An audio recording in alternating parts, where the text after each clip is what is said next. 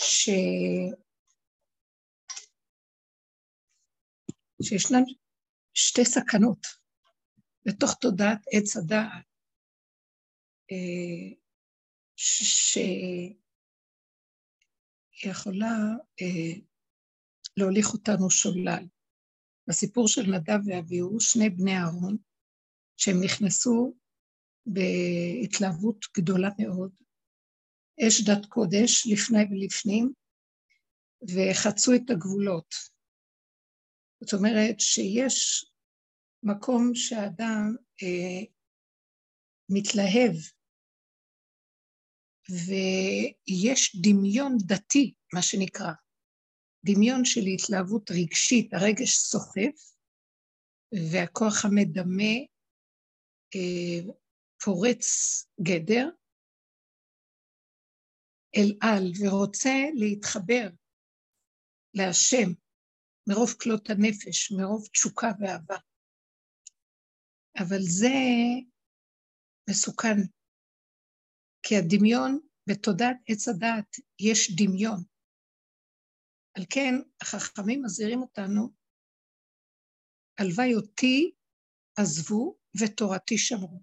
זאת אומרת שיש איזה מקום שאתה במצבים שאין לך באמת את הקשר עם השם, אל תתלהב מדי. כשאתה מגיע למקום מים, אמר רבי עקיבא, אל תאמר מים, מים. אל תתלהבו התרגשות והיסחפות.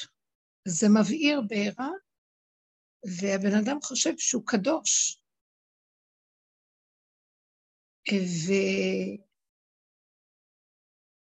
והוא יוצא מן הגוף גם, כלות הנפש, מה שנקרא, ועל זה אמרו במשלי, ימותו ולא בחוכמה.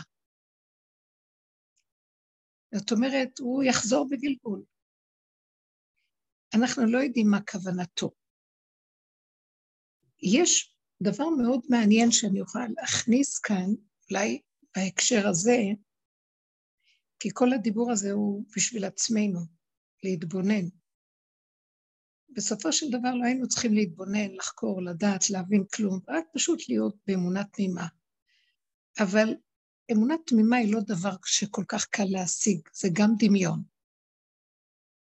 כי אי אפשר להגיע לאמונה התמימה, היא השם, היא גילוי השכינה. אמונה תמימה היא לא שייכת לאדם. זה השם נותן אותה במתנה לאדם, שהוא הכיר את כל המניעים שלו, כל המפריעים, כדי להשיג את השכינה. עבודת האדם היא להכיר את המניעים שלו, את הפגמים, ולעבוד עליהם עד שהוא מגיע לגבול שלו, לקצה שאין לו כוח יותר לעבוד, והוא מדמים את נפשו. ואז בגבול שלו, שכבר הוא כלום, הכנעה גמורה, שמה השם נותן לו במתנה את יסוד האמונה, שהיא לחיות עם סיבות, וזהו. אבל זה רצו ושוב, זה לא מדרגה שיכול להיות אצל האדם תמיד, כי אדם חי בעולם.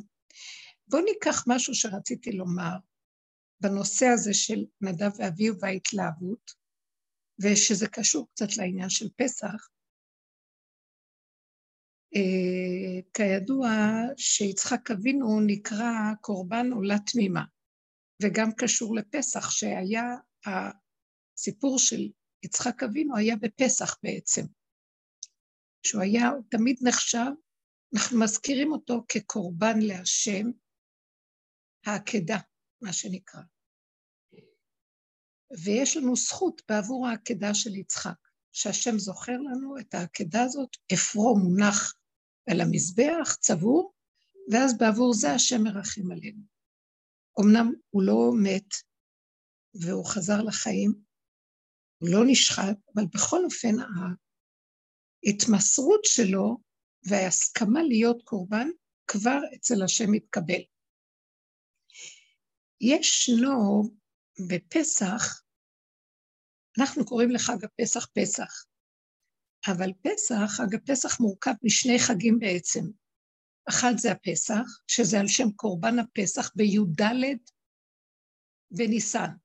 ערב ט"ו, לפני אה, שנפרס עלינו החג, נפרוס החג לפני ערב ט"ו, אז היו עולים לבית המקדש, לעזרה, עם הפסח בידיהם, להקריב, אה, לשחוט את קורבן הפסח. זאת אומרת שבני ישראל נצטוו לקחת קורבן, ארבעה ימים לפני הקרבתו, זה שנקרא, זה היה בשבת הגדול במצרים, אבל בי' בניסן עולים לירושלים וקונים כבשים ומנקים אותם ובודקים אותם ומעלים אותם לעזרה של בית המקדש כדי לשחוט אותם שם, לפני השם. בערב פסח זה נקרא קורבן פסח. קורבן פסח זה בי"ד בניסן, משעות ככה 11, 12 שעות המנחה, היו עולים ומקריבים מהר מהר ונשארים בירושלים, ואוכלים אותו כמובן בסוף בלילה, בחצות, על השובע מה שנקרא, אין מפטירין אפיקומן, אין מפטירין אחר הפסח אפיקומן, שאסור לאכול אחריו כלום, והוא הסוף של האכילה. אוכלים את הקורבן ירושלים בליל הסדר, אבל את, את השחיטה עצמה היא נעשית בי"ד, אז זה נקרא פסח, על שם קורבן הפסח. פסח בעצם הוא בי"ד, וחג המצות הוא בט"ו, בלהתקדש חג, בלילה, זה נקרא חג המצות. אז בעצם זה, אנחנו קוראים לזה פסח, חג הפסח, אבל באמת יש בו שני חלקים. בואו נתבונן. החג הראשון של הפסח, זה קורבן הפסח, והוא קצת אה, מזכיר ומדמה לעניין של הקרבה של יצחק אבינו, שזה הקריב את הטלה במצרים, זה ראשית הציווי אה, שהשם מצווה אותם לקחת את קורבן הפסח, לקחת את הטלה, למשוך אותו, לקשור אותו למיטה, להכין אותו ארבעה ימים לפני ששוחטים אה, אותו, ואז יצאו ממצרים. אה, המהלך הזה של לקיחת הטלה זה לקיחת שהיה בעצם האלילות של מצרים, שהם סגדו למזל טלה, היה במחשבה של העומק לקחת את הישות והכוחנות שבתרבות עץ הדת, שסוגדים לה, סוגדים לכוח, שיכרון הכוח, שיכרון השליטה, הגאווה, הרמת הראש, לקחת אותו ולהוריד אותו למיטה, לקשור אותו לקרעי המיטה, למטה, למטה. אל תקראי מיטה, אלא למטה. למיטה למטה. עד, זאת אומרת שהאדם לוקח את החלקים של עצמו, שהם הדעת שלו והגבהות שלו והסיפוקים והריגושים מעצמו וכל ההשקפה שלו, מי הוא. גם אם אדם עובד על עצמו, בלי שהוא ירצה, מתגנבת בליבו תחושה של אני עובד השם, אני יכול, אני יודע. נכון שהכל זה לכבוד השם, אבל בקלות שאני נגנב. אומר לו השם, קח את הכוח הזה, אתה לא יכול לצאת מעץ הדעת, ממצרים, עד שאתה לא לוקח את הכוח הפנימי, הכוח הזה, שהוא בתרבות עץ הדעת.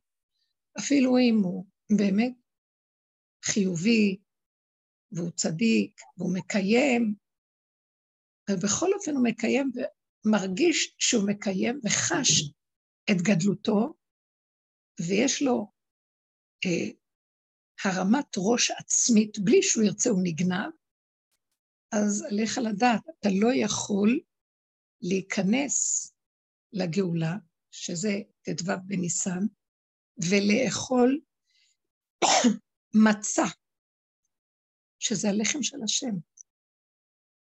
אתה לא יכול לאכול את לחמי, כי יש בך שאור ומחמצת, יש בך התנשאות, גדלות, גאווה. קודם לכל זה חייב להיות שחיטת הכוח הזה של תוכחה. וזה בחינת הקורבן, כמו הקרבת חג הקורבן. הקרבת הקורבן של פסח מוכרחת להיות לפני התקדש החג, שזה ליל שימורים, זה הלילה שבו השם יורד לגאול את בניו, מי שהכין את עצמו כראוי, ויש שם יסוד של אפשרות לצאת מתודעת עץ הדת ולהיות חלקו ונחלתו של השם. בלי הכוח הזה של התמעטות וכל העבודה שנעשית בדרך, אפילו קיום המצוות ודעת התורה, היא הכנה מאוד מאוד גדולה וחשובה מאוד לברר אותנו ולצמצם אותנו מהעולם הכללי והדעת שלו וההשכלה והאקדמיות וכל זה. ובכל אופן, גם שם עדיין יש סכנה של גדלות, חשיבות וגאות. רב אושר היה צועק תורת גאווה. הוא היה הולך ברחובות וצועק, זה תורת גאווה לאנשים שהם היו נראים תלמידי חכמים. ואת כל הכוח הזה לקחת בעבודתו של רב אושר, זה עבודת אליהו הנביא שיבוא להשיב אותנו, לקחת את כל החיובי ואת כל הדעת הגדולה ולרדת פנימה פנימה ולהיזהר כהוא זה, להוריד אותה, לקשור אותה למיטה, לרגלות, למרגלות מציאות האדם. מבחינת ערום בדעת שמוריד את עצמו לבחינת בהמה, בהמות הייתי עמך.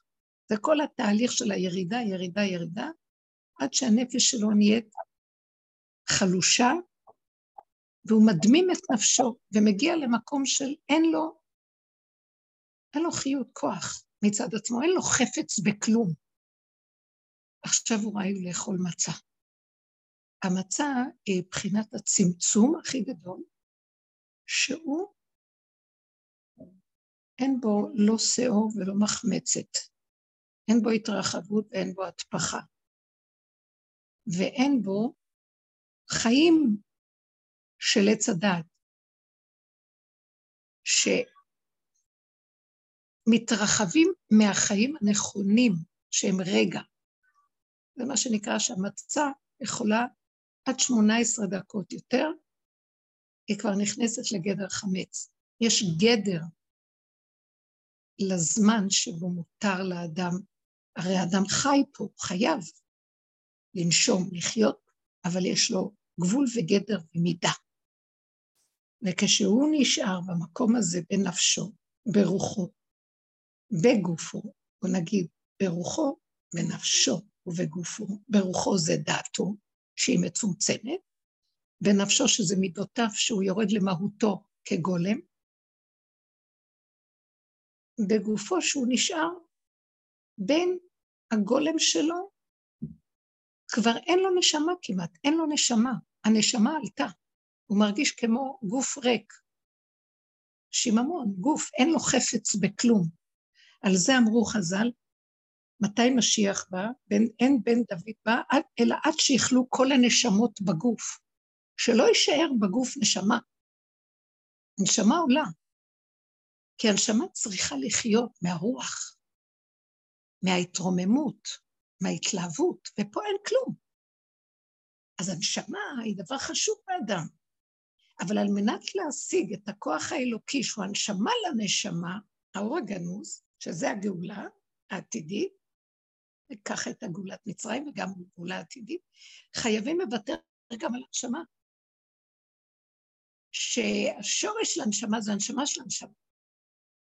אז גם לוותר על זה ולהישאר דומם כגולם, גוף, יותר מגולם אפילו. גוף שזה בין הגולם לבין המציאות של אה, כאילו קורבן הפסח, בחינה של כלום. על קרבו ועל קרב. כולו נשרף באש להשם. אמנם אוכלים את הקורבן הזה. אחר כך הוא יכול לאכול מצה. זאת אומרת, אז הוא יכול להיכנס לרובד של לפני ולפנים. אהרון מתבקש, בוא נגיד ככה, נדב ואביהו לא נתנו את החלק האחרון של ההקרבה שלהם, של עצמם. פרצו את הגדר והצדיקו את הבחינה של עץ הדעת החיובי, הרוחני, שאפילו גובל בגדר נשמה. התלהבות, שזה מקום גבוה, והם היו צדיקים. שמשה ואהרון אמרו, אמר משה לאהרון, אחרי שהם מתו, אתה, אני יודע שהם גדולים ממני וממך. מה פירוש שהם גדולים? אני חשבתי על זה, אמרתי, שהם לא ידעו מה זה להתמעט, אז הם גדולים, הם הלכו בגדלות.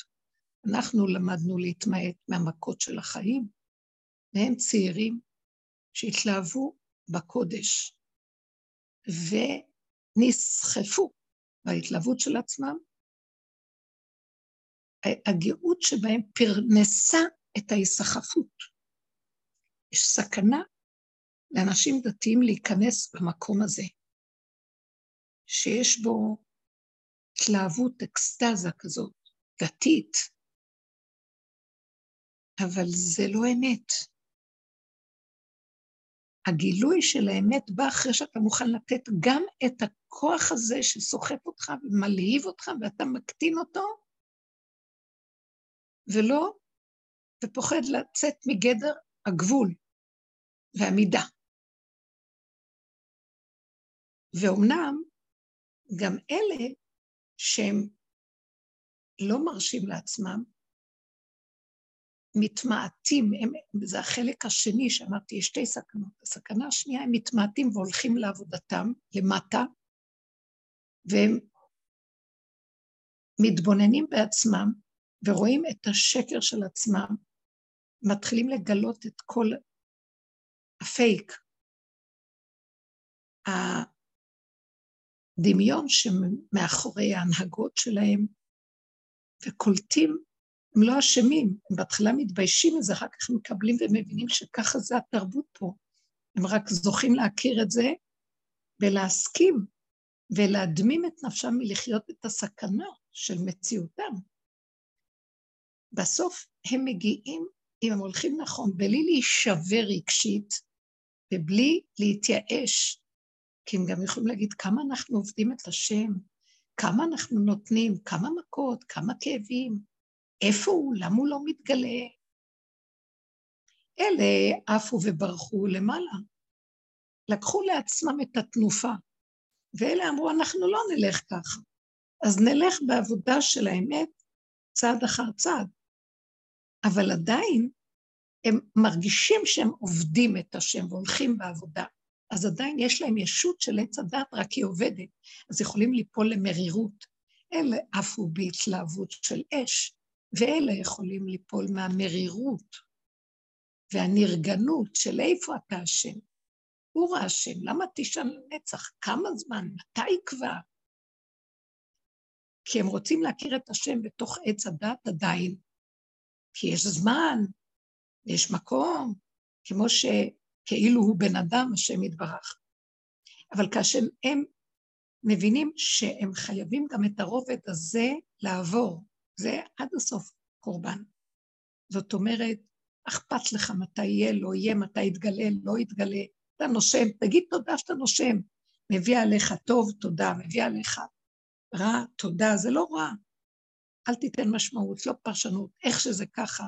סגור את המוח, אל תפרש, אל תלך עם המוח הזה, אל תשקיף, אל תיתן למוח להתבצר באיזה מרירות והבנה והשגה של, שהשלילה הזאת כבר אין לה סבלנות, אין לנו כוח, אלא שתוק, ככה וזהו. האדם הזה שעובר את המקום הזה, אז הפנים שלו מתחילות להיכנס למקום של ככה, שקט. צמצום גדול מאוד שמתאים לו לאכול את המצה. מה זה המצה?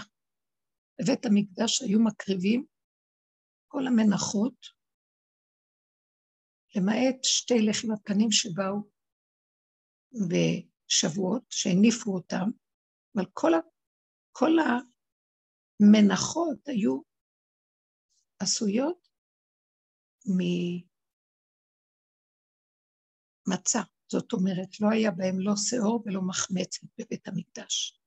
גם לחם הפנים שהוא הביאו, הציווי היה להביא בשבועות שתי הלחם, להביא מן החמץ, רק הניפו אותם לפני השם, אבל הכהנים לא אכלו חמץ בבית המקדש. זה מסמל את הכוח האלוקי, שהוא מדויק, הוא מצומצם, ממוקד, והוא הוויה שמתחדשת כל רגע. נגמרת ומתחדשת, נגמרת ומתחדשת. מצה עם חורים, מה שנקרא, מצה והחורים. האדם הזה מסובב את פניו כבר מן העולם וכבר שייך למקום אחר. זה התכלית והמטרה של כל הדרך. אז הוא מתחיל לחיות לפי סיבות, והנפש שלו, אין לו נפש, לא אכפת לו. על זה אומר משה לאהרון בציווי מהשם, קודם כל, אתה לא יכול להתאבל על שני הבנים שלך שמתו, כי אתה משרת בקודש. שני בניו מוטלים לפניו. נדב ואביהו יצאה רוחה מאפם, והם מתו. מונחים שם על רצפת המקדש. היה צריך לקרוא, משה רבנו, לבני, לדודים שלהם אל צפם, למשוך אותם החוצה. אבל לאהרון ואלעזר ואיתמר, שהיו משרתים בקודש, הוא ציווה שאסור להם, אסור להם להתאבל. אסור להם לנהוג מנהגי אבלות, כי הם שייכים לרובד אחר.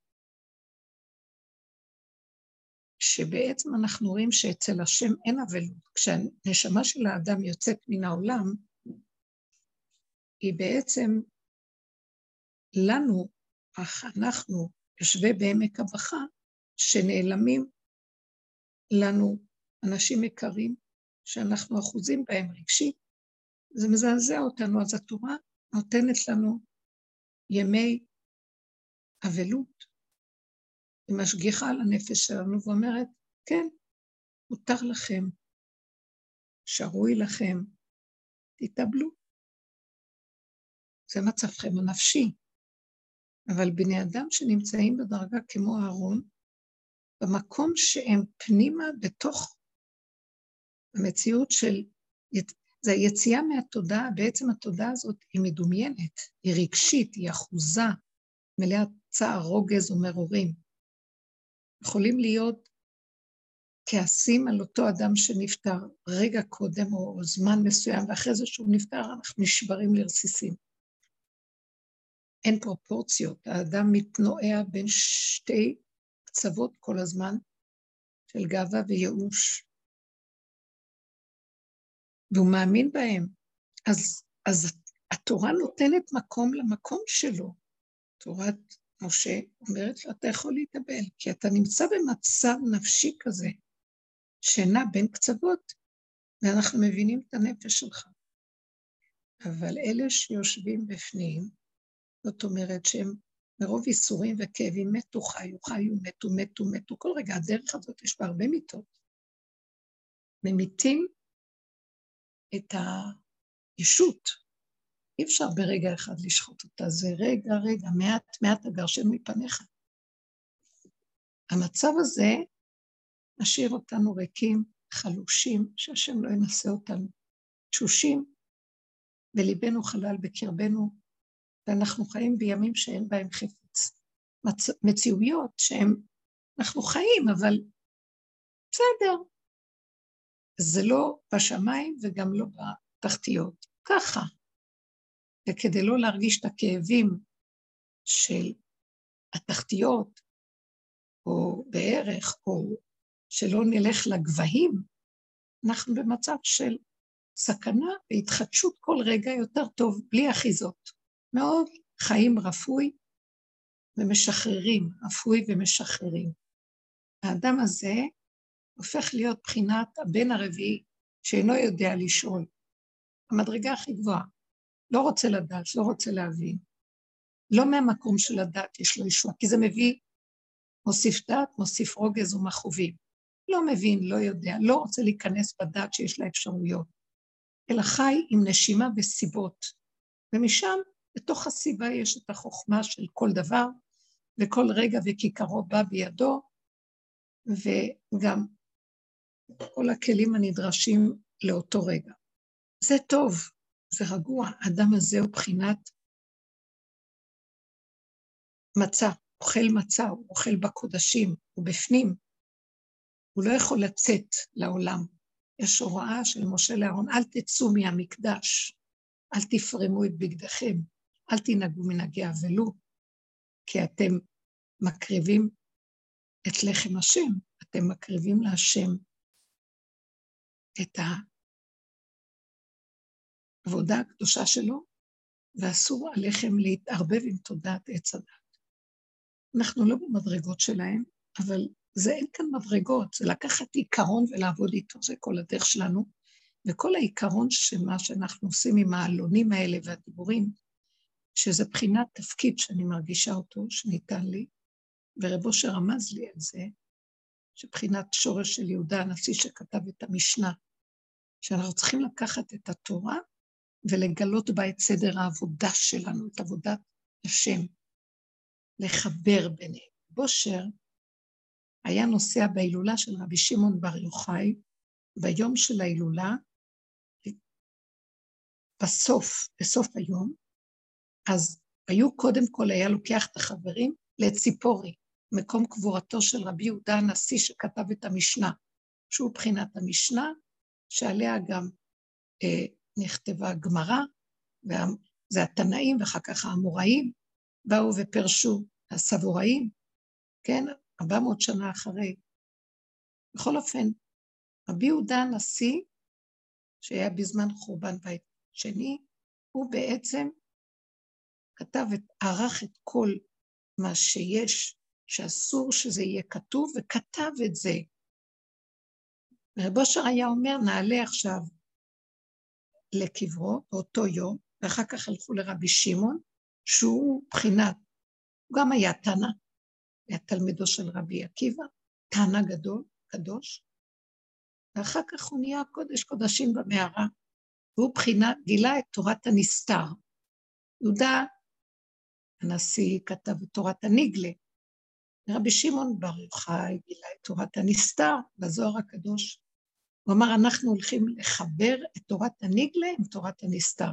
זו הייתה כוונתו, שבתורה לא, נש... לא נשאר איתה במקום של הדעת והניגלה, כי היא סוחפת אותנו לגדלות וישות וסכנה, אלא נוריד אותה לבחינה של הבהמות, הייתי עמך. ערומים בדעת מסיבים עצמם כבהמה, שזה בחינת של רבי יהודה הנשיא, להביא אותה לרבי, בחינה של רבי שמעון בר יוחאי שהתקלל בתוהו במערה, כלום לא היה לו, כלום, ריק. לא היה לו לא בית ולא חגים ולא מצוות ולא אוכל ולא בגדים ולא כלום. רק בתוהו הזה של הכלום, ושם התגלה לו הסודות של התורה הקדושים, העומק הפנימי הזה. ואז רבי אושר הקדוש, קודש קודשים, אמר, נחבר את שניהם, וזו התכלית של כל העבודה שלנו. יש דרך. הדרך שלנו יכולה גם להיות בלי התורה. אתם יודעים שיש גם גויים שעובדים בדרך, יש דרך כזאת. היא קצת מזכירה אפילו בחלקים שלה את המזרח הרחוק. אבל אנחנו צריכים להבחין. תבינו דבר, אולי אני אביא איזה דבר שהשם שם לי במחשבה,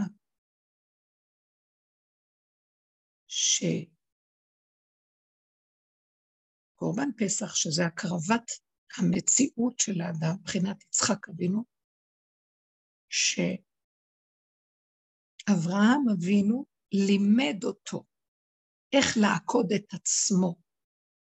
הוא לימד אותו. איך? זה סוד גם בנפילת אפיים שאומרים מודים, בקבלה מדברים על זה, שאדם צריך כאילו למסור את נפשו, להכניס, אנחנו מתכופפים, מורידים את הראש לבשרנו, וכאילו אנחנו מתבטלים לפני השם, מודים אנחנו לך. ויש תחוויה. זאת אומרת שאנחנו בעצם מוסרים את עצמנו למיטה. מודים שאנחנו לא מציאות ורק אתה חי וקיים, אבל זה רק במחשבה. כאן יצחק אבינו היה נדרש ממש לעקוד את עצמו, זאת אומרת, אברהם אבינו קשר אותו, אבל בכל אופן הוא לימד אותו את הסודות הפנימיים. איך להיכנס פנימה, פנימה, פנימה, פנימה, פנימה לתוך עצמו, ולכוון איכשהו מוטל על המזבח, כולו קודש להשם בכלל, בלי תחושה של ישות. הוא לימד אותו את הסודות איך לצאת מן הגוף. כוונת הקורבן. זה כמו התאבדות, אבל בכוונה להשם. עכשיו אני רוצה להגיד משהו. יש את זה גם בתורות המזרח. יש להם מקום כזה, שאני לא מכירה את תורות המזרח, אבל מדי פעם שאני שומעת, אני ישר קולטת, הם, מאוד קל להם למות. הם, בח... הם לא, אין להם ערך לחיים, יש להם ערך יותר שהם מאמינים שזה גלגלים שחוזרים, אז מה אכפת להם? ימותו, חוזרים, ימותו, חוזרים. אין חשיבות לחיים, אבל יש חשיבות מאוד גדולה למיטה. אברהם אבינו, שהיה בקיא בסוד של החיים והמוות, והיה לימד את יצחק אבינו איך למסור את נפשו בהקרבה, היו לו עוד בנים מהגר, בני קטורה, שכשהוא רצה לשלח אותם מעל פני יצחק אבינו, קצת לפני שהוא נפטר, אז הוא מסר להם גם כל מיני עבודות, עבודות השם, עבודות גם כן, מה שנקרא, נתן להם שמות של טומאה. הוא לימד אותם את העניין הזה של גם כן איך מוסרים את הנפש ומתים. אז מה ההבדל בין תורות המזרח ליצחק אבינו? מה ההבדל בין קורבן הפסח להתקדש ליל חג ואכילת המצה, שלהם אין את המצה. אפשר להתקרבן וללכת, אבל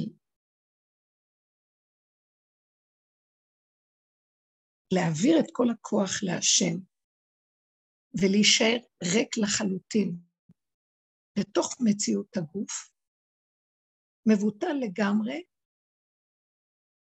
זה הכוח שיש לעם ישראל שבא לנו מאבות, לזכות להפנים את הפנים עכשיו לכיוון השם, בחיים בגוף. לזכות להיות חלקו ונחלתו, ואתם תהיו לי ממלכת כהנים וגוי קדוש. חוזרים לחיים בדרגה אחרת. כמו מוות קליני שחוזרים לחיים בדרגה שעכשיו אנחנו כבר לא בעולם. אם באמת זה לא סתם מוות קליני חוזרים לעולם, אבל גם האנשים האלה שיוצאים וזוכים לזה, אם הם זוכים באמת, הם חוזרים בתשובה. אבל כאן המדרגה של התשובה, כמו של יצחק אבינו, זה הוא התעלה לכיוון אחר לגמרי. קיבל תוספת של חיות אלוקית, שעכשיו הוא רק קודש להשם. יצחק אבינו נצטווה לא לצאת מארץ ישראל, הוא היה כולו קודש להשם, לא להתערבב עם חיצוניות עץ הדת והתרבות שלה. הוא היה ספון בדלת אמות, פנימה פנימה, אבל הוא היה עם הפנים להשם, מצא שמורה. ככה הוא היה. בעוד יעקב אבינו וגם אברהם אבינו היו שייכים בעולם, ויבוא יעקב שלם סוכתה, שלם בתורתו, שלם בגופו, שלם בממונו. היה בתוך העולם. אברהם אבינו היה נחשב, כמו שאמר לו אז, עפרון החיתי, נשיא אלוקים אתה בקרבנו. אתה אדם חשוב בתוך העולם. אז הוא היה בעולם, היה לו חשיבות. וליעקב אבינו היה חשיבות גם. אה, כתוב, אה, וייסעו, אחרי שבני יעקב, שמעון ולוי הרגו את שכם וחמור, כל אנשי שכם, כתוב שאחר כך נהיה להם, כל הגויים מסביב פחדו מהם וכיבדו אותם. וייסעו ויהי חיטת אלוהים על הערים אשר סביבותיהם ולא רדפו אחרי בני יעקב. היה פחד מהם כי הם היו חשובים, הם היו בעולם. אבל יצחק אבינו היה משהו אחר. הוא היה בחינת מצה שבורה. זאת אומרת, ההבדל בין תורות המזרח, שיש להם איזה יסוד של, כאילו, הידיעה של למות זה לא כזה, אין ערך לחיים. אבל הם לא, אין המשך של חיות בקדושה. אין התעוררות מהמצב הזה בעודו במציאות, ולהיות קודש להשם. אין את החלק השני. אני גם רואה משהו, שאולי אני אזכיר אותו פה, יש אצל הערבים, נקרא חג הקורבן. יש להם את הנטייה, אני חושבת שחג הקורבן שלהם סמוך גם לפסח, אולי גם שם, שם לקחו את העניין הזה, גם יש להם את הנטייה של ההתאבדות, להרוג, שהיד, להתאבד, זה לא, אין להם בעיה עם זה. בעוד שעם ישראל מקדש את החיים כי כבר קיבלנו תורה ומתנו לפניו הרבה, אנחנו מתים בתוך החיים. הרבה יותר קל למות ולהתאבד, מה שלחיות את החיים וכל רגע למות ולחיות ולמות ולחיות ולחיות, עד שמגיעים להתבטלות בעבודת השם האמיתית, שזה עבודה של הבושר, זה עבודה מבית מדרשו של אליהו הנביא, שזה מגיע למקום של... אה, בתוך המצב הזה אנחנו חוזרים לחיים. ועכשיו החיים שלנו, פנינו רק להשם.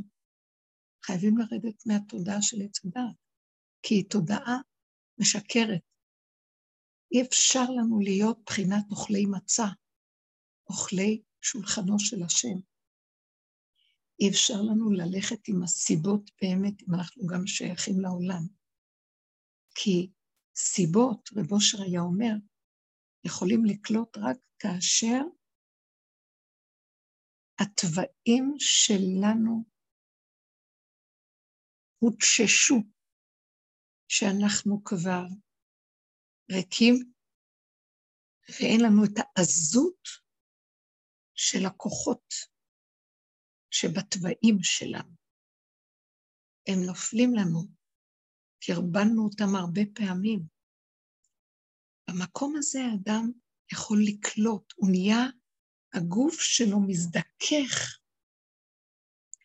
והוא נהיה בחינת כלי שרת של השם. הוא יכול לקלוט סיבות. זו שפה אחרת. הוא לא בטוען ונטען של המוח. הוא לא מאמין למוח של... אומר לו משהו ופתאום הוא מתרגז ממה שהמוח אומר לו. איזה נך זה, איך אלה מתנהגים, כך הוא, זה אמר לי, למה החיים שלי ככה, כל מיני שטויות. לא להשקיף, לא לשאול שאלות שאינו יודע לשאול, לא להבין, לא להרים ראש. אם אנחנו שם לא נוכל לראות סיבות, כי המוח מטשטש מרחיב אותנו ומוציא אותנו מהחי דקות, מחי רגעים של, שמחמיץ את המטרה, את המצע, את הנקודה של להיות, אנחנו צריכים להיות זריזים ומהירים בתוך הנקודה של לשוב לנשימה ולרגע ולוותר על כל ההתרחבות והסיפוקים שלה. ככה וזהו, וככה וזהו, וככה וזהו, וככה וזהו. האדם התשוש יכול לעשות את זה יותר בקלות, וזו הסיבה שמחלישים אותנו כאן. כדי להגיע למקום הזה, כדי שנוותר על תודעת העולם והריגושים שלה. נדב ואביוש היו במדרגה דור דעה, אבל הם לא היו תשושים. האש סחפה אותם, ההתלהבות שלהם, ההתרגשות שלהם. ויאכלו וישתו ויחזו את האלוקים. ליבם גס בהם. זאת אומרת, גס, הכוונה גאווה. גסות הרוח זה גאווה, תורממות. בלי לשים לב, הם היו צדיקים. אבל קיצוניים בימין, לא בקו האמצע שהוא שפל וקטן ומתמעט ומתחדש כל רגע מהפחד של הרחבות של העולם. אז שימו לב איזה סכנה זה ההתרגשות הדתית והאקסטזה הדתית. אדם גומר תהילים, וואי, איזה התרגשות יש לו. אומר, זוכר שהיינו גוררים ספרים, יש התרגשות. זה ככה כמו איזה משהו, איך קוראים לזה? שמדליק, סחפות. צריך להיזהר מזה. אמרנו, טוב, תדמימו את הנפש. מצווה להגיד תהילים, אבל יותר טוב להגיד קטן ופשוט. ולפי סיבות, הסיבה לא תיתן לנו להתרחב, והיא תפריע לנו, כי היא חפצה לשמור אותנו במקום הנכון. לא שלנו פה כלום. הדמיון סוחף אותנו כאילו אנחנו דוד המלך בכבודו ועצמו. גם דוד חטף הרבה מכות, כל פעם שהוא נסחף. ואז עד שהוא למד להדמים את נפשו. ההדממה הזאת נראית לנו, וואי, איזה חיים זה, מה, זה עצבות, איזה מין זה. רגע, רגע, יש חיים אחרי החיים האלה. יש חיים אחרי המוות הזה. זה לא מוות באמת, אבל זה כאילו... כי למה? ברגע שאני מתרומם גם יש נפילה, יש דיכאון אחרי זה, מי צריך לא את זה ולא את זה? אז עדיף לי כבר להישאר ברגע, וכשאני בפנים בהתמעטות, אני נכנס פנימה, ומשם מתחיל להיות חיים חדשים, שאין בהם קושיות, אין בהם שאלות. זה לא תודעת עץ הדת, זה רגע שקט ושלווה. ודקות, דקות ועדינות. כל דממה דקה, תודה אחרת מגיעה, שהיא דורשת קשב ושקט והתכנסות, והיא בעולם, אבל בתוך העולם יש רובד חדש, פנימי, כמו שמשרתים בקודש, ראיתי בני עלייה והם המועטים. המקדש הוא בתוך העולם, אבל מורם, ממקום אחר, שקט, הלובן העליון. אנחנו לא יודעים מה זה להיות בשקט. אנחנו תמיד, משעמם לנו, צריכים כל הזמן להיות עסוקים ולרוץ לעשות משהו. גם אנחנו בעבודה היינו רצים כדי לא להרגיש את השיממון. הוא רוצה להגיד לנו, תדמימו את הנפש ותלמדו לחיות בלי כלום, זה בסדר.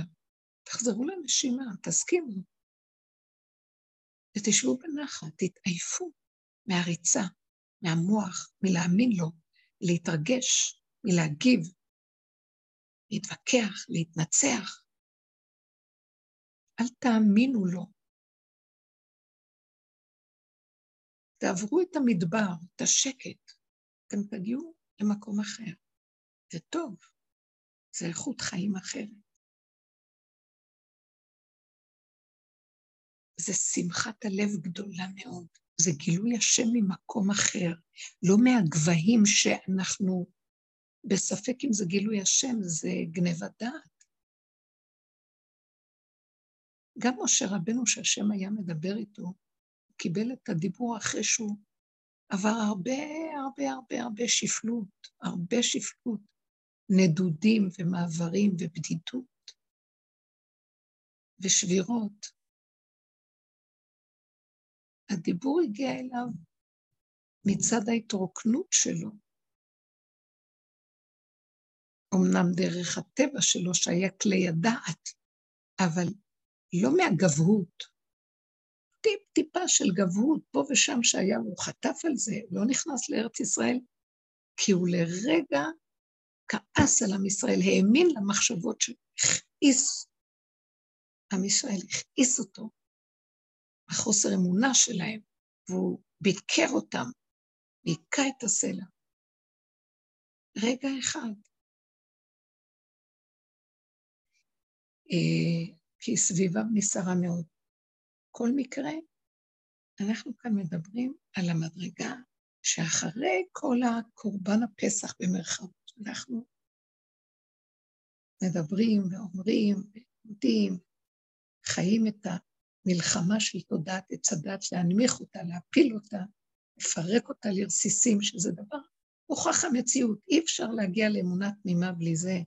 תלוי כל בן אדם ואיך שהוא. יש אנשים שממילא אין להם את זה, אין להם תפקיד בזה. אז קל להם יותר כביכול להגיע.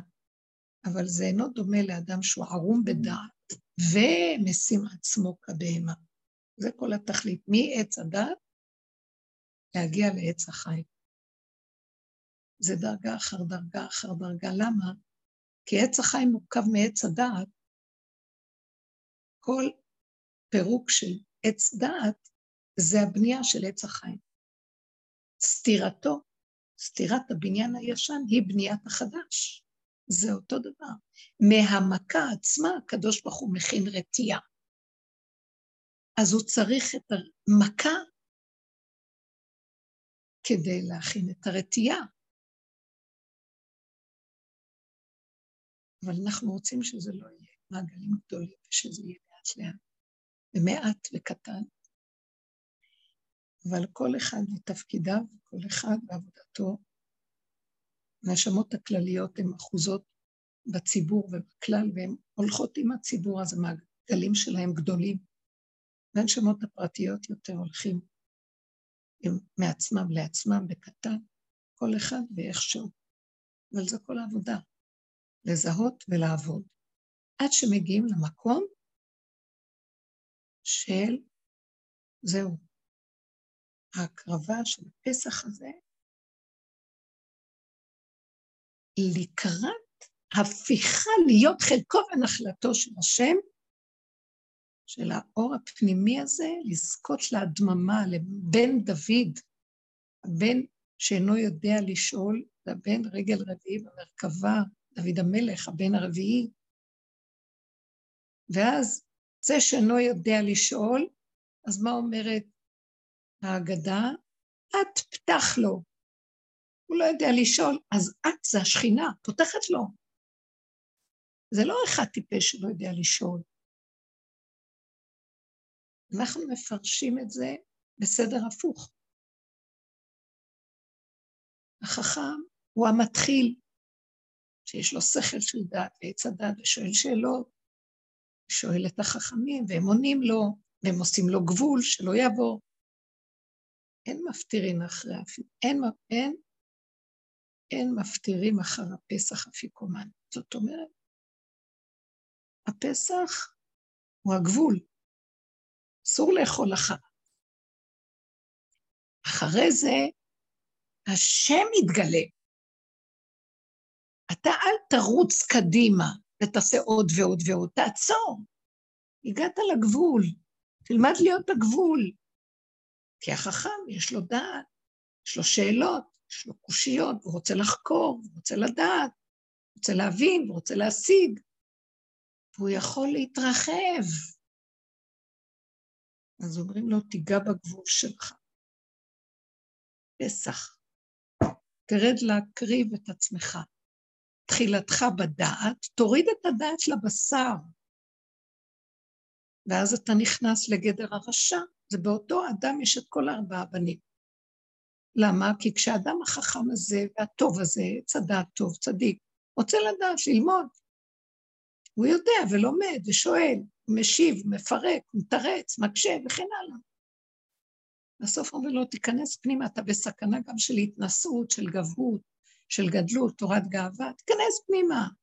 אז הוא רואה את הרשע שבו. חכם מאוד מאוד קבוע, החכם הוא חבר של הרשע. אני חוכמה, שכנתי עורמה. חוכמה והשועל והעורמה, שיש בה גם את המילה רע, חוכמה, עורמה, כוח מה, הרע של המה, של המהות. יש כאן חוכמה, אבל יש בה מיד יכולה להיות גם רשעות, כי חקירת יתר מביאה רשעות. כפירה, כפירה זה מלשון הפקר. זה אמנם בכף וזה בקוף, אבל זה אותו יסוד. המקום הזה, אנחנו עוברים אותו בעבודה, לוקחים את החכם שבנו, את הצדיק שבנו, מורידים אותו למטה, את הדעת, מתחילים לעבור תהליך עמוק עמוק, אחר כך מגיעים לבן התם, הבן השלישי, שאומר, אוי לי, כמה ידעתי, כמה אני רואה את השלילה שלי, כבר איבדתי מי אני, אני לא יודע מה אני, אני צדיק או רשע, אני כבר לא יודע כלום. בעבודה הזאת הגענו למקום של אין איתנו יודע עד מה, ונאבקים בין הייאוש של המציאות, מה לעשות עם עצמנו, לבין הרצון לעזוב את הכל ולברוח, ולהתעקש להמשיך. בין השלישי הוא הבן התם, שאומר לעצמו, תישאר קטן, יאללה, עזוב אותך. אתה בסכנה גדולה מתודעת עץ הדעת. לא החכם ולא רשע ולא טוב ולא צדיק ולא כלום. תדמים את הנפש. והבן הרביעי, כבר הגיע למקום של אחרי הפסח, אחרי הכל שותק, דומם, לא יודע שום דבר. אני מוכן ומזומן לחיות את הנשימה ולאכול את המצה עם החורים. כל רגע, רגע ולחזור, ורגע ולחזור, ורגע ולחזור, ורגע ולחזור. לא רוצה את המציאות של החיים, לא רוצה מוח, שאלות, תשובות, לא רוצה כלום. אם השם רוצה, הוא ידבר מהפה שלי, הוא יגיד מה שצריך. אני לא יודע מעצמי, אני נזהר. אני לא מבין, לא יודע, תרחם עליי השם, אני בסכנת עולם. איך אתה שם אותי בעולם, ברגע אחד אני יכול לצאת, תחזיק אותי פנימה. עושכני אחריך, נרוצה הביאני המלך חדריו. תדליק אותי, תהיה קשור איתי, אל תעזוב אותי, קשה עליי העולם. העולם לא פשוט לנו, ואנחנו לא יכולים לצאת ממנו. אנחנו לא מתאבדים, התאבדנו בנפש, מסרנו אותה, אבל בגוף אסור לנו, אסור, לא צריך. אז השם, אתה מחויב לי להפוך את הגוף שלי לנפש. הגוף הזה יש בו גוף אסטרלי, פנימי דק, עדין. שם אני רוצה לחיות. אין לי כוח לתוואים החזקים, לכוחנות, לישות. או הפוך לייאוש, למופנמות, לצער, מרירות, לא משנה. לא משנה, שניהם גאות. גם המיואש הוא גאה, כי הוא חושב שהוא קיים, רק הוא מתמרמר. והגאוותן חושב שהוא קיים, מגיע לו הכל ומחצין. זה לא משנה. זה עץ הדעת. אנחנו רוצים להיות קו האמצע בהקטנה בהתמעטות. לא יום ולא לילה. קרב יום אשר הוא לא יום ולא לילה. אנחנו לא פה ולא שם. אור חדש על ציון תאיר, קו האמצע. זה מקום יפה. כשאותו חכם שעובר את כל המהלכים, מוריד את הראש שלו לבהמה, זה בחינת משיח, שלמות משיח, שיש לו דעת, משים את עצמו כבהמה. הלוואי. אז בקטנה שלנו, כפרט, אדם פרטי שעובד ככה, רבו שעה אומר, תנו לי עשרה כאלה, אנחנו נביא את הגאולה. כי הגאולה קשה עלינו, העולם סוער עלינו, אנחנו התבלבל פה הכל. כי לא היה אף פעם כלום, זה רק היה כאילו סדר, כאילו שליטה, כאילו ממשלה, כאילו כוחות, הכל כאילו. השם מושך בחוטים ומפרק את השטיח של הכאילו והכל מתפרק, אין שום דבר. אז מה? אתם יודעים, חייבים להכין איזו תשתית שעליה יתגלה האור החדש, כדי שלא יהיה כאן חורבן, מידת הדין קשה. מאיפה זה יכול להיפתח? מי יודע? שלא יהיה חס וחלילה. השם ישמור עלינו. אבל אלה שהולכים בדרך, והכינו אותנו יפה מדרגה לדרגה, הרבה זמן אנחנו בדרך, הרבה שנים. ולא להתבלבל מהעולם, ולא להתייאש ולהקשיב למוח השקרן, מה טיפש הגנב הזה? מה, הוא כל רגע יקום עלינו להמית אותנו מכאבים. לא להקשיב לו כלום. נושמים זה טוב. נושמים. והפה, האף לתוך הפה, והפה מדבר, והפה בתוך הלב. בפיך הוביל לבבך לעשותו, ככה לחיות. ולבקש רחמים, ולא להרים את המוח. בן דוד עכשיו, זה בן דוד. אין לו מוח, יש לו רק לב להשם, לא לב להשם. דבר עם אשריך עם השם. מבקש את השם, נשימה, נשימה, תמימות. לא מבין, לא יודע, תמימות. נובע ממנו איזו חיות פנימית, יש לו חיים טובים בפנים. הוא נרגע, לא חייב כלום. מספיק עם המשחקים, מספיק עם הכוחנות, מספיק עם העולם, טוען ונטען, מנהגים והנהגות. הסכנה של העולם בעץ הדת היא או התלהבות, אקסטזה, דתיות, אה, אם זה חסד אז בגדול, ואם זה עבודת השם אז התלהבות, ורוחניות, אם זה לימוד, לימוד תורה, וזה גם כן הרבה דעת והרבה דיבורים, סכנה, סכנה. זה יכולים שם ברגע אחד להיכנס להטעיה עצמית, דמיונית, נוראית, אין שם השם. השם זה דבר עדין, דק, מתהווה, קטן, מתחדש, כלום, כלום. צריך להתאמן בכלום הזה ובתוך העולם, לחיות כלום ולהתחדש, וכלום ולהתחדש, והכל בסדר. ויש לנו אחיזה בצורות של העולם, אנחנו לא לגמרי בכלום, אבל שזה מרוקן ממוח עץ הדת, פרשנות, משמעות, התרגשות, וחיים, חיים, זה מאוד יפה. לא. זה רגע יוצא, רגע נכנס.